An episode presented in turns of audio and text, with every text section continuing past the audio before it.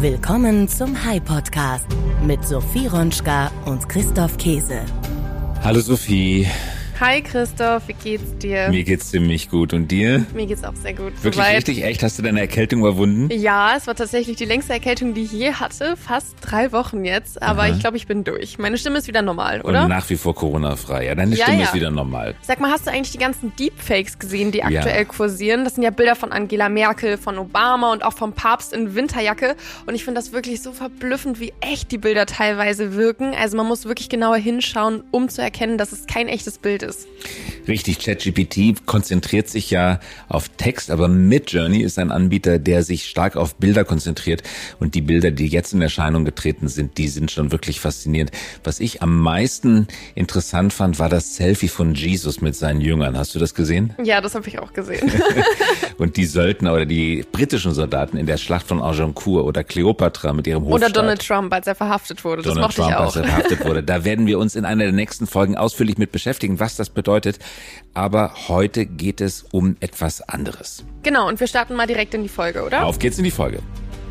Der High Podcast mit Sophie Ronschka und Christoph Käse. Und dies ist unser Thema heute. Der Zusammenbruch von Banken, Finanzmärkten und deren Folgen. Kaum ein Thema ist in den vergangenen Wochen so hoch gekocht wie der Zusammenbruch der Silicon Valley Bank. Es handelt sich um die größte Bankpleite nach der Finanzkrise. Und unmittelbar danach, wie es dann ja durch die Nachrichten gegangen ist, der quasi Zusammenbruch der Credit Suisse, eine der weltweit systemrelevanten Banken und die Notrettung durch den Konkurrenten UBS, ein Drama in der Schweiz. Wir haben einen kleinen Überblick über die Ereignisse der letzten Wochen zusammengestellt, über den Zusammenbruch der Silicon Valley Bank und der Credit Suisse. Die Geschichte der Silicon Valley Bank ist wirklich interessant. Los ging es damit, dass die Bank vor vielen Jahren Gründern einen Leidensdruck behoben hat, nämlich Gründer von Startups. Die Bank gewährte Startups Darlehen gegen Sicherheiten in Form von Aktien am Unternehmen. Und das verhinderte unnötige Verwässerung dieser Firmen durch Kapitalerhöhung. Also ein echter, wie man sagt, Painpoint, den die Silicon Valley Bank behoben hat. Und weil die Startups sich so gut aufgehoben gefühlt haben bei der Silicon Valley Bank, parkten sie auch ihr Geld aus den Kapitalrunden dort. Und die Bank verlieh dann dieses Geld an weitere Startups. Nicht alles Geld konnte als Kredit weiterverliehen werden. Mit dem Überschuss erwarb die Bank Schuldtitel der Regierung. Damit sicherte sie sich ein festes Zinseinkommen, ging aber hohe Risiken ein, da diese Papiere Kurswerte einbüßen, wenn Zinsen steigen. Covid, der Ukraine-Krieg, Energiepreise und andere Faktoren lösen die Inflation aus. Die Zentralbank bekämpft die Inflation durch Erhöhung des Leitzins. Und jetzt wird es wahrscheinlich kriminell, weil der Vorstand der Bank absichtlich über die vielen roten Ampeln hinweggesehen hat, die aufgeleuchtet sind, die das Risiko markiert haben. Denn, und das scheint jetzt immer klarer, und der Vorstand scheint absichtlich drüber hinweggesehen zu haben, je höher die neuen Zinsen, desto unattraktiver werden Anleihen zum alten Zins. Der US-Regulator überprüft die Anlagepolitik der Banken absichtlich nicht so intensiv wie europäische Regulatoren. Hin und wieder Bankpleiten aufzufangen, ist aus Sicht Washingtons billiger, als die Finanzbranche durch Überregulierung zu strangulieren. Und jetzt setzte ein interessanter Effekt ein. Venture-Kapitalgeber beobachteten die Silicon Valley Bank ganz genau, denn sie wussten, dass Startups dort das Geld eingelegt haben, das sie, die Venture-Kapitalgeber, den Startups zur Verfügung gestellt hatten. Sie erkannten die Doppelexposition der Bank gegenüber dem Zinsniveau und rieten Startups, ihr geparktes Geld in Sicherheit zu bringen. Ein Bankrun begann. Die Bank verkaufte Zinspapiere unter Einstandspreis und kündigte an, dabei 2 Milliarden Dollar verloren zu haben. Venture-Kapitalgeber und Startups sind extrem stark untereinander vernetzt. Die kommunizieren ständig. Das gehört zum Wesen ihres Gewerbes. Niemand wollte als letzter kommen. Alle hoben gleichzeitig ihr Geld ab. Die Bank brach unter den Forderungen zusammen. Die Federal Deposit Insurance Corporation übernimmt die Kontrolle über die Bank. In Santa Clara wurde eine Ersatzbank gegründet. Die zahlte alle Forderungen unterhalb der Sicherheitsgrenze von 250.000 Dollar. Und gleichzeitig gab es eine staatliche Quasi-Garantie für Forderungen oberhalb der Sicherungsgrenze von 250.000 Dollar. Also es hat so gut wie niemand einen finanziellen Schaden genommen. Die Ausfälle wurden sozusagen sozialisiert von der Regierung, um ein größeres Ausweiten der Krise auf andere Banken zu verhindern. Das ist halbwegs gut gegangen, aber es hat dann doch sehr viele Turbulenzen in das Weltfinanzsystem hineingebracht. Und diese Turbulenzen sind auch in der Schweiz angekommen und haben mit dazu beigetragen, die ohnehin schon angeschlagene Credit Suisse zu erschüttern. Gerade die Credit Suisse eilte in den vergangenen zehn Jahren von Skandal zu Skandal. Ihr Aktienkurs reflektierte den kontinuierlichen Vertrauens- und Wertverlust. Die meisten dieser Skandale beruhten auf Gier, Großmannssucht und anderem unethischen Verhalten inklusive Betrug am eigenen Kunden. Verkommene Moral ramponierte das Image der Bank in der Welt. Ein Großaktionär gab öffentlich ein Misstrauensvotum für die Bank ab. Amar al-Kuldari, der Aufsichtsratschef der The Saudi National Bank, erklärte, im Ernstfall kein frisches Geld nachzuschießen. Daraufhin brach der Aktienkurs um 31 Prozent ein. Und jetzt begann eine hektische Rettungsaktion, die über das Wochenende abgeschlossen sein musste. Die schweizerische Finanzministerin sagte öffentlich, dass die Credit Suisse den nächsten Montag nicht mehr erlebt hätte. Also am Sonntag dann vor einigen Wochen die Zwangsfusion mit der UBS. Und jetzt ist das Institut der Bilanzsumme nach gemessen mehr als doppelt so groß als das Bruttoinlandsprodukt der Schweiz. Notrettung auf dem letzten Meter, sowohl in den USA bei der Silicon Valley Bank und einigen anderen Banken und in der Schweiz bei, wie gerade geschildert, der Credit Suisse. Ja, es gibt keine großen Ausfälle, aber einzelne Assetklassen haben doch eine Menge Geld verloren und das Misstrauen geht in der Branche um. Und das bleibt nicht ohne Auswirkungen auf die Immobilienwirtschaft und über die wollen wir heute sprechen. Um mehr als 50 Prozent sackte das Neugeschäft mit privaten Immobilienkrediten im Februar in Deutschland gegenüber dem Vorjahr ab.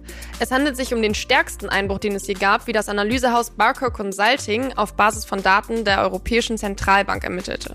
Das Problem an den Finanzmärkten ist ungeheuer vielschichtig und komplex. Wir können das hier im Podcast nicht komplett behandeln, aber einen Aspekt können wir uns herausgreifen und dafür haben wir eingeladen als Gast Arthur Reimer. Er ist CEO von Corify und CSO von Hyperport. Die Mission dieser beiden Unternehmen, die miteinander verbunden sind, Digitalisierung der Immobilien, Kredit und Versicherungswirtschaft. Also jemand, der ganz nah dran ist. Deswegen dieses Gespräch. Wir hören mal rein. Arthur Reimer, herzlich willkommen. Schön, dass du mit dabei bist. Schön, dass ich da sein darf. Hallo Christoph. Ein ehemaliger Kollege, ein ehemaliger High-Kollege, jetzt im Geschäft mit Industrieversicherungen tätig. Darüber wollen wir heute sprechen. Du bist bei Hypoport und bei Corify. Und was genau das ist, das werden wir gleich besprechen. Es geht um Industrieversicherung. Industrie hat uns im vergangenen Jahr 2022 sehr stark beschäftigt. Deindustrialisierung ist ein Schlagwort, das immer wieder in den Mund genommen wird. Energiekrise, explosionsartige Entwicklung der Gas- und der Strompreise. Es droht eine Deindustrialisierung Deutschlands. Wie seht ihr das? Was passiert mit der Industrie in Deutschland, ihr als Experten in der Industrieversicherung? Wir sehen natürlich, dass durch die Energiekrise, durch die Pandemie ein hohes Risiko im Bereich der Lieferketten aufgetaucht ist oder immer bewusster geworden ist. Und damit beschäftigen sich auch die deutschen Unternehmen. Es geht sehr viel darum, ein äh, Reshoring oder ein Friendshoring zu betreiben, also Lieferketten wieder zurückzuholen, Lieferketten wieder kontrollieren zu können. Und da wir uns mit Industrieversicherungen beschäftigen, beschäftigen wir uns auch mit dem Impact auf die Industrieversicherung. Wir sehen da einen stark wachsenden Markt, der auch getrieben wird durch die ganzen Krisen global, die dann halt dazu führen, dass es einen höheren Versicherungsbedarf gibt, aber vor allen Dingen auch einen höheren Bedarf dahingehend, dass man Informationen über die Risiken braucht. Das ist eines der größten Probleme. Man hat nicht genug Transparenz über die Risiken und kann nicht genau sagen, was eigentlich passiert bei Eintritt von Großschäden. Und deswegen kann man die Risiken auch nicht richtig adäquat versichern, weil man die Risiken nicht gut genug kennt, weil nicht genug Informationen vorliegen. Richtig. Man kann sie teilweise nicht richtig versichern oder man versichert sie und hat nachher Kosten, die die Prämien übersteigen. Das heißt, äh, man macht äh, miese und äh, ein negatives Geschäft. Über die letzten fünf Jahre ähm, gab es eine Schadenkostenquote im Bereich der Industrieversicherung von 105 bis 106 Prozent. Also fünf bis sechs Prozent mehr ausbezahlt, als man selber als Prämie eingenommen hat. Richtig. Das heißt, das war genau. Es war ein Minusgeschäft über die letzten Jahre, was aber okay war für die Versicherer, weil sie am Kapitalmarkt äh, früher immer Geld verdient haben mit den Prämieneinnahmen. Aber über die letzten Jahre, äh, aufgrund der Niedrigzinsphase, ist halt die eigentliche Versicherungstechnik wieder wichtiger geworden. Und zu der eigentlichen Versicherungstechnik gehört, dass man mehr Informationen über die Risiken hat, die man eindeckt. Mhm. also im Kapitalmarkt heißt, Sie haben Prämien eingenommen, Sie könnten das Geld anlegen Richtig. in Immobilien, in Aktien, in Bonds und äh, alles Mögliche. Das hat positive Renditen erwirtschaftet. Das war unter Nullzinsbedingungen nicht mehr möglich. Also sagst du, war das Versicherungsgeschäft wieder wichtiger. Genau. Also die Versicherer sind dann teilweise auch nicht mehr bereit, mit dem ähm, erfolgreichen Geschäft die Industrieversicherung quer zu finanzieren. Und äh, es geht halt jetzt darum, das Risiko reinzuholen, dass man besser kontrollieren kann, das nicht zu Schäden führt, die die Prämien äh, übersteigen. Mhm. Lieferketten, Stichworte Nearshoring und Friendshoring. Also China gilt dann wahrscheinlich nicht richtig als Friendshoring, sondern als was? Enemy Shoring. Nein, das würde ich jetzt nicht so sagen. Also es, es geht vor allen Dingen darum, äh, Lieferketten kontrollieren zu können. Ja. Und äh, zu wissen, was passiert, wenn mir irgendwo ähm, Produktionsstandorte wegfallen. Und ob das jetzt mit äh, Feinden oder Freunden zu tun hat, darum geht es jetzt gerade in dieser Bewertung aktuell nicht so sehr, sondern es geht einfach darum, dass äh, ja auch aufgrund der Pandemie ist ja auch in China sehr viel Produktion äh, äh, weggefallen und äh, da wurde deutlich gemacht, dass die Globalisierung auch zu sehr viel Kontrollverlust in der Produktion führt und ähm, da muss man jetzt einfach äh, entgegenwirken und sich überlegen, kann ich das Risiko noch eingehen oder äh, will ich äh, Lieferketten zurückholen mit der Folge, dass die äh, Produktion dann teilweise auch teurer wird. Industrieversicherung hieß ja in den vergangenen Jahrzehnten äh, oft ähm, Versicherung gegen Feuer, gegen Betriebsunterbrechung, äh, gegen äh, Sabotage, gegen Vandalismus, gegen Hageleinschlag etc. etc. Mhm. Rückt jetzt die Lieferketten-Thematik auf Platz eins der Versicherungsrisiken? Also wenn man die Risiken nimmt, dann ist es, ähm, ich habe jetzt gerade eine Auswertung der Allianz zum Beispiel gesehen, da waren es Feuer und Explosion auf Platz eins und Naturkatastrophen auf Platz zwei. Das sind die eigentlichen Risiken. Aber was daraus resultiert, ist ja eine Betriebsunterbrechung. Also die größten Kosten, die entstehen, entstehen am Ende durch Betriebsunterbrechung, weil zum Beispiel auch durch äh, Cyberattacken entstehen auch Betriebsunterbrechungen. Das heißt, egal ob eine Naturkatastrophe äh, das Unternehmen oder die Lieferkette lahmlegt oder eine, eine Cyberkatastrophe oder Maschinenstillstand oder ein Schiff im Suezkanal, äh, alles führt zu einer Betriebsunterbrechung. Und aufgrund dieser global vernetzten, hochkomplexen Lieferketten würde ich sagen, ja, ähm, die Betriebsunterbrechung mhm. ist das äh, kostenintensivste Schadensereignis, das es aktuell gibt. Wie haben sich denn in den vergangenen Jahren, ganz besonders 2021, 2022, die Versicherungsprämien entwickelt? Es gibt ja Versicherungen, zum mhm. Beispiel die Directors and Officer Versicherung, wo für Vorstände, Aufsichtsräte Haftung übernommen wird im Fall äh, der Fahrlässigkeit oder, glaube ich, auch des Vorsatzes manchmal. Ähm, äh, die Prämien sind so durch die Decke geschossen, mhm. dass man sie kaum noch bezahlen kann. Wie ist das bei der Industrieversicherung? Also in der Industrieversicherung sind seit äh, Q4 2017 die Prämien permanent gestiegen. Bis in der Spitze 22 Prozent pro Quartal. Und pro Quartal gestiegen? Im, Im Schnitt über alle Sparten in der Industrieversicherung. Und äh, da gibt es Ausreißer, die noch viel, viel stärker gestiegen sind. Cyberversicherungen sind extrem gestiegen, D&O-Versicherungen sind auch extrem gestiegen. Deshalb spricht man in der Industrieversicherung auch von einem harten Markt. Ähm, also sobald. Das heißt was genau? Harter Markt heißt einfach, dass die Prämien permanent angehoben werden. Hart für den Kunden. Hart für den Kunden. Aber richtig. auch nicht unbedingt gut für das Versicherungsunternehmen, weil eben auch die Zahlungsanforderungen steigen, sprich die Auszahlungen größer werden. Ja, also das ist ja die Reaktion auf diese Zahlungsanforderungen sind die steigenden Prämien, also äh, die steigenden Kosten. Also die Versicherer ähm, sehen sich halt konfrontiert jetzt mit den gestiegenen Kosten, mit den komplexen Risiken, äh, haben jetzt äh, in der Niedrigzinsphase nicht die Möglichkeit, Geld zu verdienen. Also was machen sie? Sie erhöhen die Preise. Das führt aber zu einer Missstimmung im Markt, weil die Industrieunternehmen das teilweise als willkürlich empfinden, weil auch teilweise da Preise erhöht werden, also auch bei Unternehmen, die eigentlich gar nicht so hohe Kosten verursacht haben. Und ähm, es gibt den ähm, Gesamtverband der versicherungsnehmenden Wirtschaft. Das ist quasi so ein bisschen auch der Lobbyverband der Industrieunternehmen, der sich äh, ähm, bemüht, äh, für die Industrieunternehmen Richtung Versicherer zu sprechen. Und ähm, die bemängeln das halt auch sehr stark und sagen, es kann ja nicht die einzige Reaktion sein, Preise zu erhöhen. Eine Reaktion müsste ja sein, in Digitalisierung zu ähm, investieren. In einer Prämie, das hat der ehemalige Vorsitzende des Verbandes gesagt, stecken oftmals 30 Prozent Kosten für administrative Tätigkeiten. Mhm. Ähm, und da gehört dieser ganze Bereich hin, komplexe Ausschreibungsverfahren, komplexe Verfahren im Bereich der Schadenregulierung und so weiter.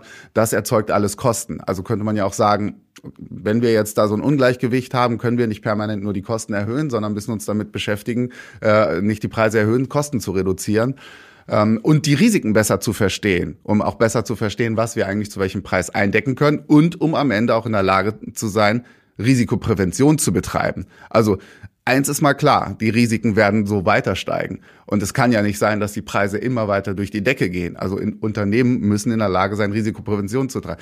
Äh, äh, Reshoring, also die äh, Veränderung der Lieferketten, Lieferketten resilienter aufzustellen, ist halt ein Teil davon. Mhm. Ähm, die äh, Risikoprävention zu betreiben. Also mehr Digitalisierung in den Markt bringen, nicht ja. einfach nur die Preise erhöhen, Auftritt dann Hyperport und Corify.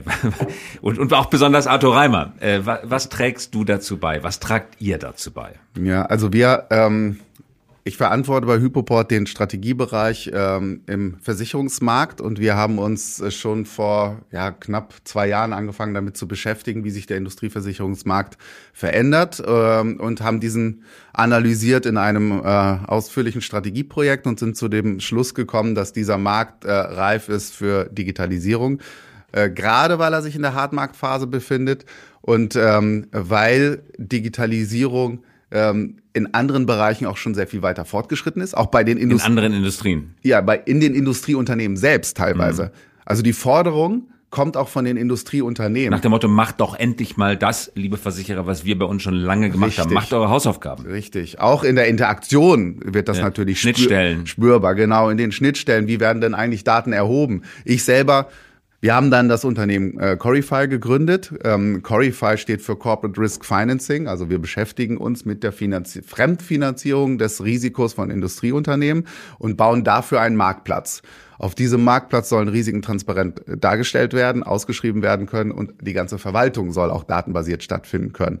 Und Hypoport, also wir, wir aus dem Strategieteam bei Hypoport haben uns den Markt angeschaut, sind zu dem Schluss gekommen, dass äh, es äh, absolut Sinn macht, so einen Marktplatz aufzubauen.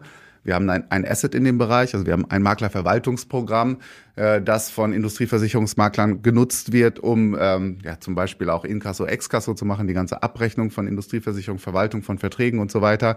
Und ähm, wir wollen auch auf Basis dieses Systems und auf Basis dieser Kunden weiterdenken und äh, neue, neue Wege gehen und vor allen Dingen das Thema Risiko des Industrieunternehmens in den Fokus stellen. Wir wollen vom Industrieunternehmen ausdenken und gerade nicht so stark vom Versicherer. Wir mhm. sagen, wir wollen das Risiko ganzheitlich betrachten, weil in Zukunft wird es darum gehen, Risikomanagement zu betreiben und Risikoprävention, wie schon gesagt. Und deshalb sind wir davon überzeugt, dass man Risikoinformation standardisieren muss, ganzheitlich nicht nur spartenbasiert, also nicht nur, was brauche ich für Cyber, was brauche ich für Betriebsunterbrechung, sondern ich will die Risikosituation des Kunden betrachten, mit dem Kunden gemeinsam entscheiden, welche Risiken willst du selber tragen und welche Risiken willst du transferieren und damit auch über einen Versicherer finanzieren lassen. Mhm. Und ähm, das soll Corify möglich machen.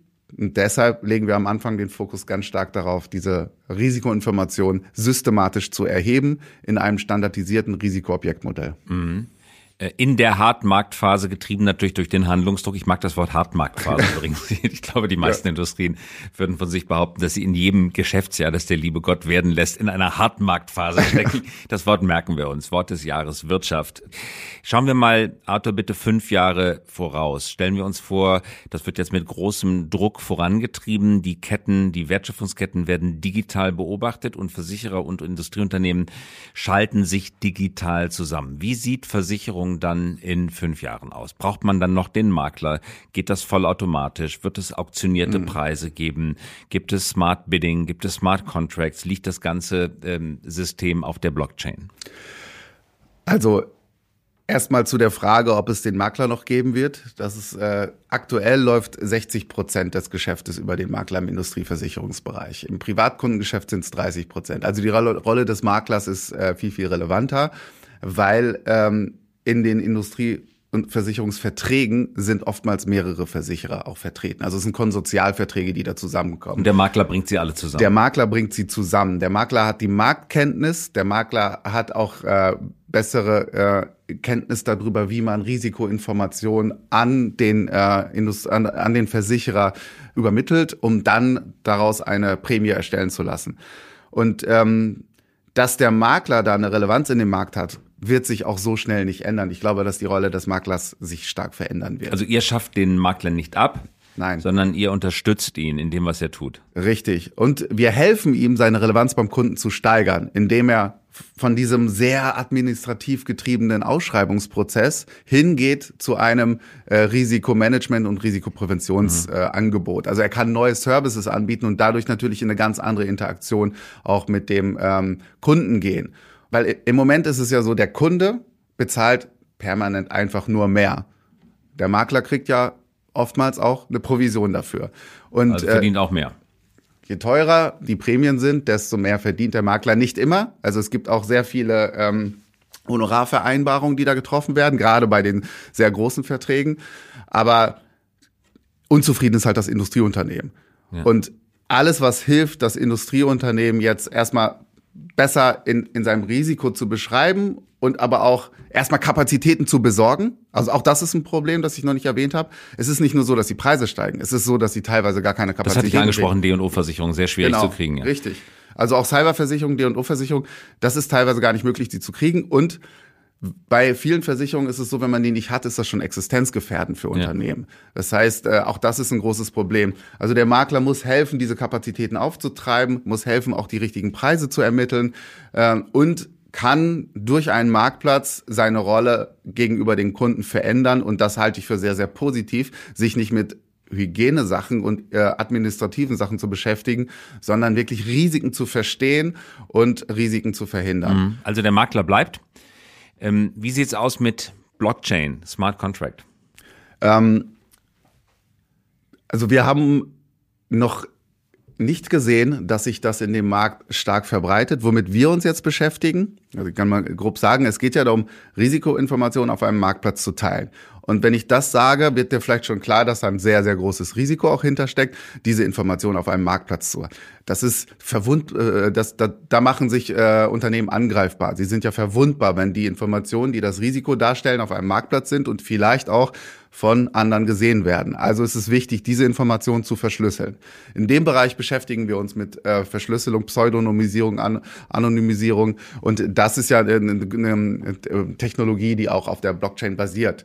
Ähm, mhm. Da, da sind wir aber noch am Anfang. Uns, uns ist wichtig, dass es möglich ist, Risiken für eine Ausschreibung zu teilen, um vielleicht auch ein Pre-Underwriting zu machen, damit der Versicherer schon mal vorher sieht, passt das Risiko überhaupt mein, in mein Portfolio, bevor es in den aufwendigen Ausschreibungsprozess kommt. Dafür muss es gut verschlüsselt sein. Damit beschäftigen wir uns, wie das in Zukunft gut dargestellt werden kann. Ähm, bei dem ganzen Thema äh, Smart Contracts. Äh, was es jetzt aktuell schon viel gibt, ist ähm, parametrische Versicherung. Parametrische Versicherung äh, sagt, äh, es muss ein Ereignis eintreten, um diese Versicherung auszuzahlen. Ziel ist, schneller auszahlen zu können. Zum Beispiel, wenn das äh, Wasser einen gewissen Pegel erreicht hat im Rhein und eine Durchfahrt ist nicht mehr möglich, weil er zu tief ist dann wird automatisch ausgezahlt, weil dann klar ist, es gibt ein Transportproblem, es gibt eine Unterbrechung. Ähm, oder wenn auch die, das Wasser eine bestimmte Höhe hat und dadurch die ganze Ware in einem Lagerhaus gefährdet ist. Äh, dann muss ausgezahlt werden und teilweise ist es halt wichtig, das schnell zu tun. Und das ist ja auch das Ziel bei Smart Contracts in der Logistik oder auch in der mhm. Versicherung, dass man einfach sagt, wenn ein gewisses Ereignis eintritt, dann kann ich das nachweisen, dass das tatsächlich eingetreten ist, weil es auf der Blockchain festgeschrieben ist und dann wird automatisch ausgezahlt. So wie bei B2C die Flugabsageversicherung, ähm, wo bevor man das Terminal verlassen hat, das Geld schon auf dem Konto Richtig. Ähm, eingegangen ist. Ist aktuell noch sehr, sehr teuer man muss schon das Bedürfnis haben, sehr schnell auszuzahlen, damit man dann weitermachen kann. Manchmal hat es, hat es ja eine hohe Kritikalität. Äh, das Geld muss sofort da sein, weil wenn man nicht weitermacht, entstehen noch weitere Schäden. Wenn das wichtig ist, kann man so eine Versicherung abschließen und dann wird sehr aufwendig definiert, was sind denn die Parameter, nach denen ausgezahlt wird.